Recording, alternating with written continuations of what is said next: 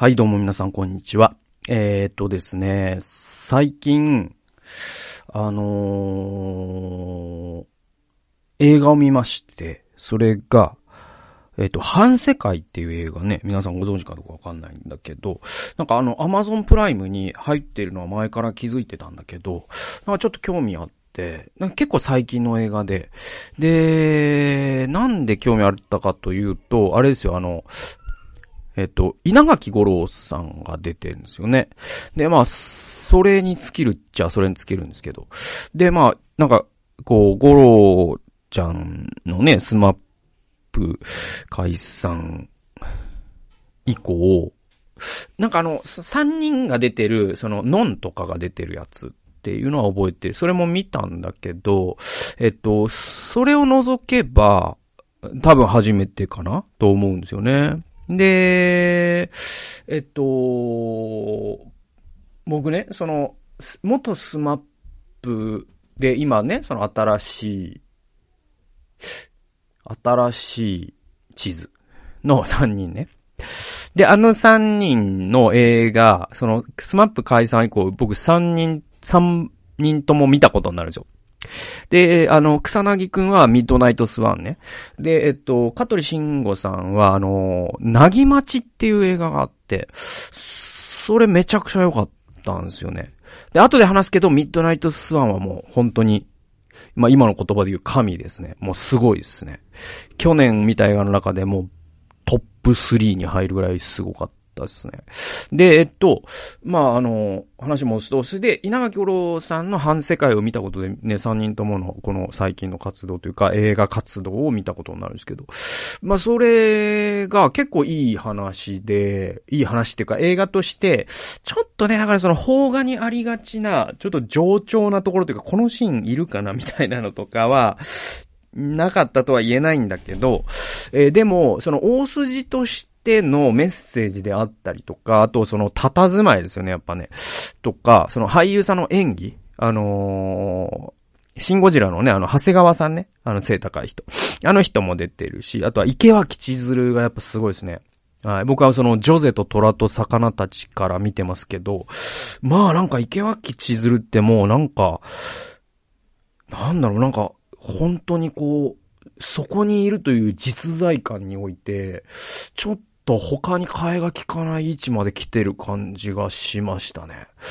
で、そのゴロちゃんですよ。ゴロちゃんめちゃくちゃ良かったんですよ。この反世界っていう映画で。で、あの、なんかね、三重の、だから伊勢志摩みたいなところかな？うん。の、その山で、えっと、炭焼きをしている、その、お父さんも炭焼き、おじいちゃんも炭焼きをしていた。で、自分が継いでっていう、アラフォーの、っていう、うおじさんの役なんですよね。で、えっと、もうね、め、そんななんか似合わないように思うんだけど、すげえしっくりくるんですよ。なんか、髭生えてんですよね、ゴロちゃんね。その役作りで。で、めっちゃ、ありなんですよね。いや、ありだなと思って。で、その反世界のメッセージも良かった。すごくメッセージが、なんていうかな、その世間、まあもうストーリー何にも言わないけど、その同級生の話なんだけど、長谷川さんが、あのー自衛隊に行って、ある種のこう PTSD みたいになってきて帰ってくるんですよね。イラク派兵とかで。で、えっと、で、帰ってくるんだけど、その田舎っていうのはもうとてつもない田舎で、その日本の世間みたいな、その、すれ違うやつ全員知り合いみたいなさ。でさ、君のお父さんにお世話になったよみたいな、そういう人ばっかみたいな。すっごい狭い世間で生きてるゴロちゃんなんですよ。で、長谷川さんが、やっぱ自分自身壊れているところもあるから、その、お前は世間しか知らない、世間、世界を知らないっていうこと言うんですよね。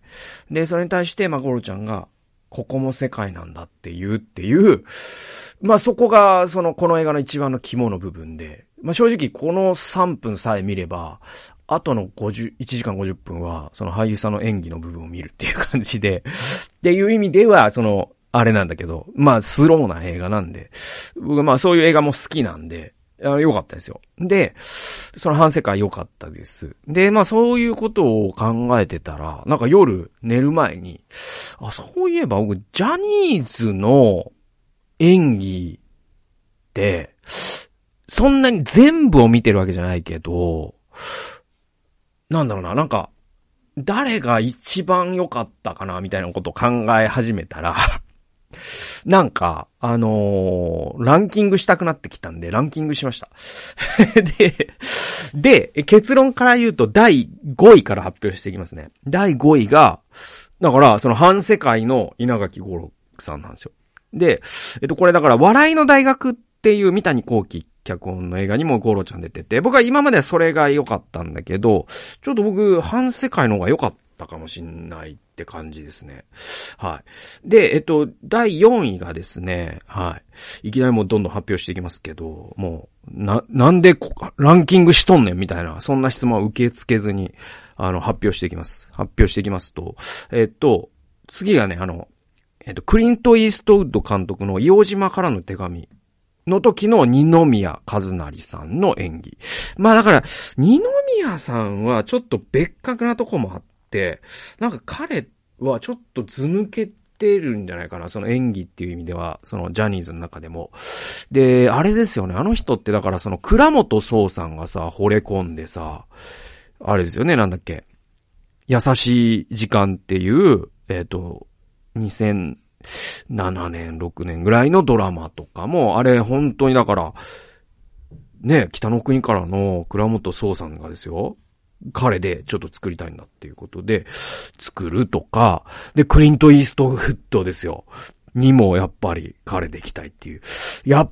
で、渡辺健もね、出てたけど、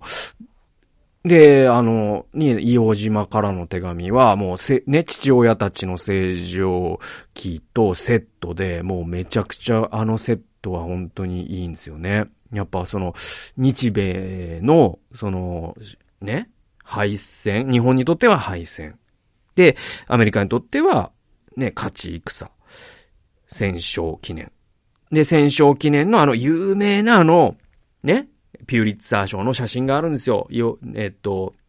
硫黄島にアメリカの国旗を立てたっていう写真があるの。で、あの写真が実は捏造じゃないか？みたいなのが、僕はだから、父親たちの正常期の方が、批評性としてはものすごく良かった。だけど、一方で硫黄島からの手紙があってこその、父親たちの正常期なのかなっていうところがあって、で、硫黄島からの手紙はやっぱり、その、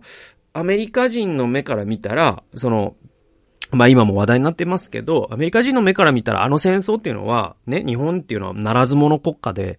ね、今のロシアみたいな状態だと思われてた。少なくとも。日本人がどう言うか知らないけど、少なくとも思われてたのは間違いない。だって真珠湾攻撃ってそういうことだから。で、だけど、その、そのアメリカ人であるクリント・イーストウッドが日本人から見たときにあの戦争ってこういう戦争で、それはやっぱり愛する家族を守るためであって、ね、お袋に手紙を書いてっていう、それは共感せざるを得ないっていうところに説得力を持って、ああいう映画を撮ってくれたっていうのは、本当に日本人としても感謝なんですよ。で、それをね、見事に演じた、あの二宮くんの演技もすごかった。。で、3位行きましょう。3位がですね、これがさっき言った、えっ、と、なぎまちの香取慎吾さんです。でね、あの、香取慎吾さんもやっぱりその、演技っていう意味ではもうすごい才能があって、やっぱりあれですよ、あの、なんと言っても、三谷幸喜さんだよね、確か、が、香取慎吾ちゃんにもすごく惚れ込んでって、だから、確かなんか、あれですよね、ドラマとか撮ってますよね、慎吾ちゃんでね。三谷幸喜さんって。で、えっと、やっぱ、香取慎吾さんもなんかその、ある種のこう、監督にとっての大喜利っていうか、香取慎吾で何をするかみたいなのって大喜利だと思うんですよ。で、なんかその慎吾ママみたいなイメージもあるから、ちょっと明るい役というか、お茶っけた役おちょけた役みたいな関西弁で言うところの。そういう、う方に行きがちなんだけど、このなぎまちっていう映画が、これライムスターの歌丸さんが言っててなるほどなと思ったんだけど、あのね、本当にね、香取慎吾さんってね、むしろね、ダウナーな役の方がいいんですよ。このもう、うつうつとしたね、もう本当にこう、目の輝きがね、なくなってる人。もう目の奥が濁っちゃってる人。もう、絶望が重なりすぎて。っていう役を、その、なぎまちで香取慎吾さん演じてって、で、それがその震災と関係あるんですよね。で、あの役は本当、ちょっと、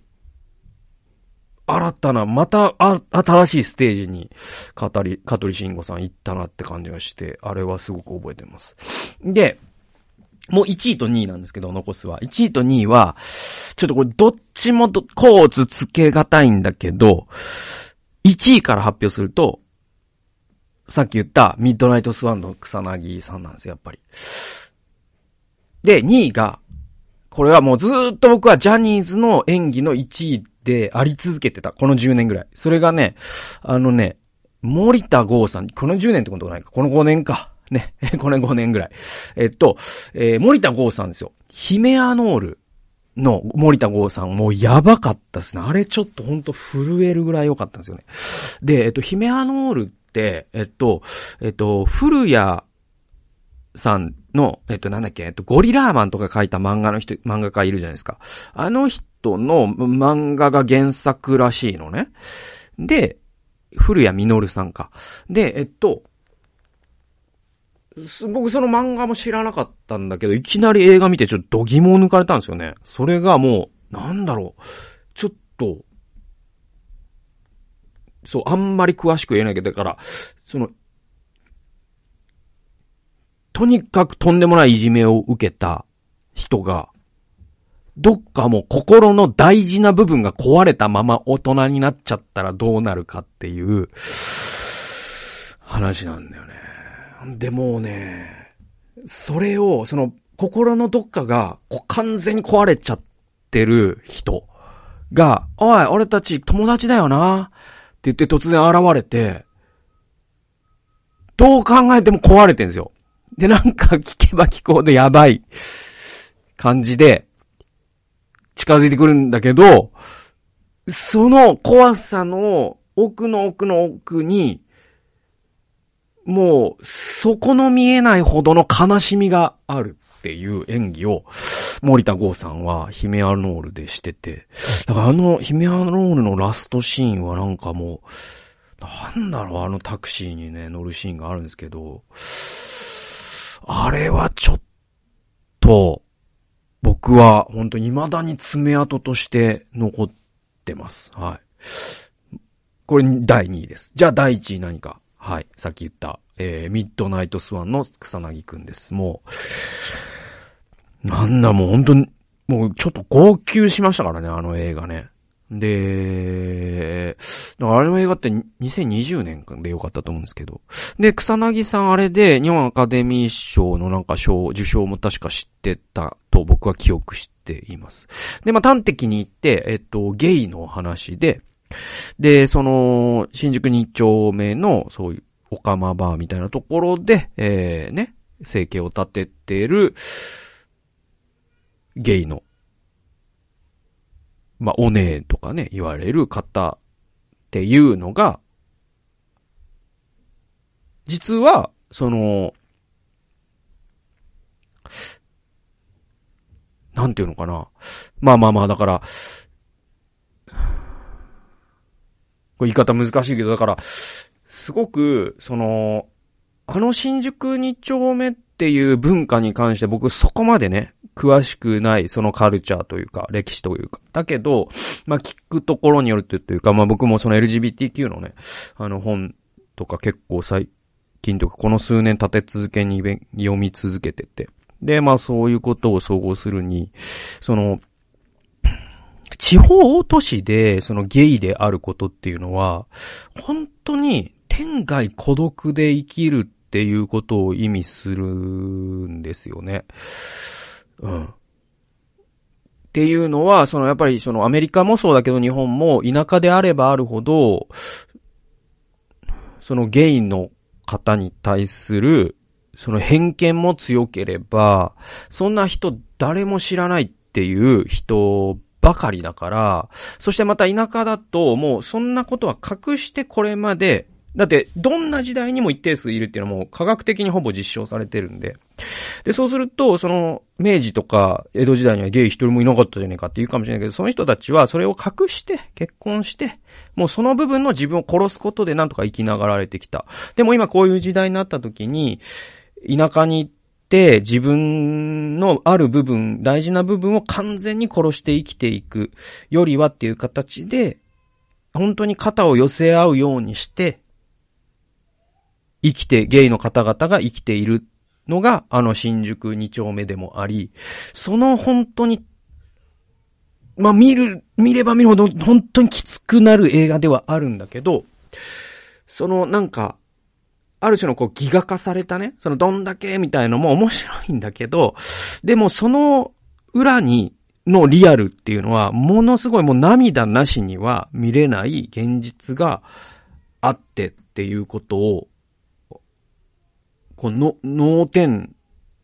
にズドンと教えられて、ちょっと見た後に動けなくなるぐらいの感動があって。で、それをやっぱ実現したのは草薙さんのもう説得力なんていうもんじゃなくて、もうそういう、ね、性同一性障害の人が、そこに実在するとしか思えない、もう演技を超えた演技だったんだよね、あれがね。ちょっとね、僕はミッドナイトスワンすごい。近年でも本当にすごい映画。というか、まあ、あれはだから映画の力というよりも本当草薙さんの力ですね。はい。すごかったです。だから1位ですね。はい。っていう突然ジャニーズの演技ベスト5をはじめ、突然終わるということで、今日のフリートークはそんな話をちょっとしてみました。えー、っと、聖書研究行きましょう。えー、聖書研究はですね、えー、タイトルは、神のナッジングを待つっっていう、えー、タイトルで。で、このナッジングっていうのは何かっていうと、行動経済学の言葉で、えー、っと、まあ、実践行動経済学っていう、あのー、本があります。まあ、行動経済学の、えっ、と、まあ、古典的名著で、これもノーベル経済学賞、えー、受賞者の、えっ、と、キャス・サンスティンっていう人が書いてます。えー、で、その概念の中のナッジングって何かっていうと、その、えっ、と、リバタリアンパターナリズムっていう考え方があって、それは、えっ、と、ある種こう、ある選択をね、政府がさせたい、会社がさせたい、ってなった時に、えっと、それをオプトインっていう方式にするか、オプトアウトにするかっていう、その選び方を変えるだけで、えー、その望ましい選択をさせることができる。それは強制ではないんだけど、えー、でも、そのデザインによって、人々の行動を、こう、いい方向に、健康にいいものを食べるようにさせたりとか、運動させたり、ちゃんと一日ね、十分な睡眠時間取らせるようにするっていうのを、強制でもないし、啓発でもない。デザインによってそうさせるっていうか、仕組み化することによってそうさせるっていうのを行動経済学の用語で、ナッジングって言うんですよ。ナッジングって、その、ナッジっていうのは英語で、その、肘で肘を小づくっていう意味なんですけど、つまり、なんかこう、お前こう、首根っこ掴んで、お前これやれじゃなくて、トントンって肘でこすくようにして、え望ましい行動を引き出すっていうのをナッジングって言うんですよ。で、まあ今日のタイトルは、神のナッジングを待つっていう、肘で小づくっていうことですね。えー、っていうタイトルです。で、第二列王記の九章一節です。えー、預言者エリアは、預言者の仲間たちの一人を呼んでいった。腰に帯を締め、手にこの油の壺を、壺を持って、ラモテギルアデに行きなさい。で、えっと、この後、えっと、何が書かれるかというと、えっと、F という まあ、人物。の油注ぎっていう、えっ、と、えー、出来事が起きます。で、F っていうのはものすごい、まあ、なんていうかこう、形容しがたい人物で、まあ、とにかく なんと言いますか。あの、すいません、えっと、なんと言いますかですね。粗暴な人物です。だから、あの、三国志で言うともう、呂布ですね。呂布です。完全呂布です。はい。もう、おう、こんにちはつって、そいつ殺すみたいな。今日は機嫌はどうだいブサみたいな。そういう そういうちょっとすげえやつで。で、この F っていう人物は、その、ある一定期間、北イスラエル王国の王になるわけです。で、その王としての油注ぎをしたのがエリシャなんですよ。で、エフーという人物がなぜ一定期間イスラエルの王だったかというと、これは神様のご計画があって、それは、えっと、そのイゼベルの血を引く一族を根絶やしにするという、まあ神の深淵なご計画があったわけです。ちょっと読んでいきます。エフーの油注ぎとその後のドラマティックな粛清劇は、まるで映画を見ているような迫力があり、劇的に盛り上げる描写に満ちている。えー、ヨラム、アハズヤ、イゼベルという、まさにだからイゼベルの血を引く者たちが全員粛清されます。ちなみに、えっ、と、イゼベルの旦那さんだったの、の、だった、えっ、と、イスラエルの王の、えっ、と、アハブですね。えー、彼は、えっ、と、死にました。はい。戦で死にましたね。で、だけど、イゼベルはな、生きながらえてて、と、とにかくイ、イゼベルの息のかかった、えー、人たちがもう全部、こう、ことごとくイスラエルを偶像礼拝とかに導いていくんですよ。で、その血を根絶やしにしたのがエフーという王な、だったんですね。で、その理由は彼らが淫乱と、えー、えっと、ごめんなさい、インラ、えっと、会員か。会員と偶像崇拝を、えー、だから、えっと、何、神殿娼婦って言って、その、偶像の神の前で、その、ね、性的行為を、もう乱行みたいなことをすることで神を喜ばせるみたいな風習もあって、それはイスラエルの立法で完全禁止されてるんだけど、それをそれをすらもやっちゃうっていう人がイゼベルっていう人だったから、で、それをしたことでイゼベルの一家は、まあ、その、国を堕落させたわけですね、ある種ね。で、だからまあ、エフが油注がれて、エフによってイゼベルたちは粛清されるんです。で、その面白いのが、その、エフの油注ぎと、その後に起きることっていうのは、エリア、つまりエリシャの師匠のエリアが生きていた時代に、エリアの口によってすでに長いこと前に予言されていたっていうのが面白いんですよ。で、実はそのエリシャの生涯の活動のっていうのは大部分がエリアによってすでに語られてきたことの長い時間をかけた伏線の回収のようにも見える。それぐらいエリシャがしたことってエリアが言ったことの実現なんですよね。で、じゃあなぜそんなにも長いことエリシャはエフーの油注ぎを待ったのかっていうのが、まあ、興味が移るわけですよ、そこに。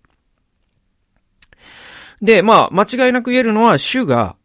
神が、今この時、油を注げっていう風にエリシャに伝えたには違いないんだけど、エリシャもまた、それがいつなのか、考えながら過ごしたに違いないんですね。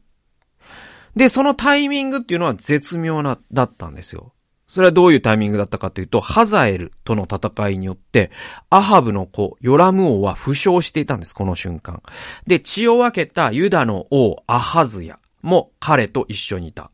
は、ユダの王、アハズヤっていうのは、イザベルの血を引く人だったんですよ。だから、北も南もイゼベル家の血によって汚染されて、偶像数や、えっ、ー、と、えー、なんだろう、その、持ち込むことになってたんですね。南も偶像崇拝、それによって持ち込むようになってるから。だから本当にこう、この一家を一網打尽にすんなら今だっていうタイミングで、その、動いたんですよ。だからエリシャは木を見るに瓶に、木を見るに瓶に動いて、この油注ぎを決行しました。エフの油注ぎを決行しました。で、神のタイミング。これ、まあ、あの、カイロスという有名なね、言葉があります。神の時っていう意味ですね。で、カイロスをエリシャは知ってたんですよ。で、こういうことを考えるときに、預言者、あるいはその神の人にとって、何をするかっていうのはすごい大事なんだけど、それをいつするのか？っていうタイミング、これも何をするのかっていう内容と同じぐらい多分大事なんですよ。で、エリシャには、その、これがそのタイミングだっていうことを見分けるセンスがあったんだなってことを、ここを読むとわかるわけです。で、僕自身じゃ振り返るときに、僕、タイミングを見るセンスあるかって言ったら、ほんとないなと思うんですよね。これ本当に悲しいことなんだけど、なんかね、すごいね、僕って間が悪いんですよ。で、ビートたけしが本で、間のやれ、悪い奴は成功しねえよなって おいら思うんだけどよ、兄ちゃん、間の悪い奴は成功しねえよな。軍団でもよ、つってさ、その、たけしが、なんか書いてて、あ、なんか俺ダメなんだなと思ったんだけど、それ読んだ時にだいぶ落ち込んだんだけど、なんかね、俺、間が悪いんだよね。タイミングなんか、やっぱその、HP、HSP ゆえか、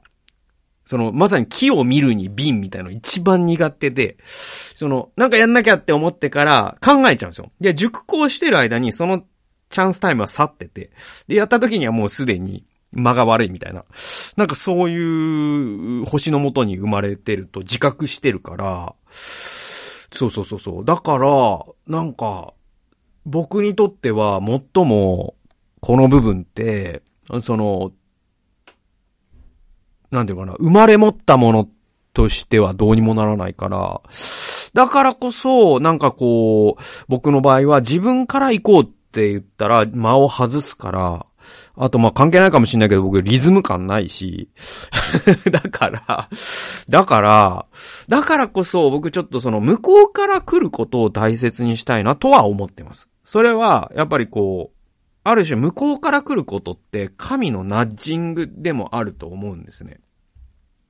おいおい、今だぞっていうのが、多分、向こうから来るなんか仕事を依頼されるとか、まあ今だったらそのウクライナの支援を始めるっていうのも、まあ、そのある種向こうから来たことなんで、なんかそういう、その自分から何をなんかやっていくっていうと、もう僕の場合も間を外すことが多いから、むしろ向こうから来たことを大切にする。頼まれたっていうのは、きっとこれは神様のからなのかなとか、まあそういった形で神のナッジングを待つっていうのが、まあ僕のような、ね、木を見るにドンな人間の生きる道なのかなと。ね、木を見るに瓶な人はそんなこと考えなくてもいいんだけど、僕の場合木を見るにドンだから。だから、こういう鈍感な、ね、あの、なんだろうな。本当にこう、間を外すような僕みたいなのろまな人間の場合は、むしろ、その自分から何かプロアクティブに行動するってよりも、なんかこう向こうから頼まれたこととか、ね、えーそういったことこそが神様から、ああ、来たことかなと思って、こう、大切なことは向こうから来るって以前言ったことあるけど、まあそういうせん、そういう心持ちでいることっていうのが、まあ僕みたいな人間の場合必要かなっていうことを、この箇所から僕は考えました。はい。ということで今日は神のナッジングを待つというタイトルでお送りしました。最後まで聞いてくださってありがとうございました。それではまた次回の動画及び音源でお会いしましょう。さよなら。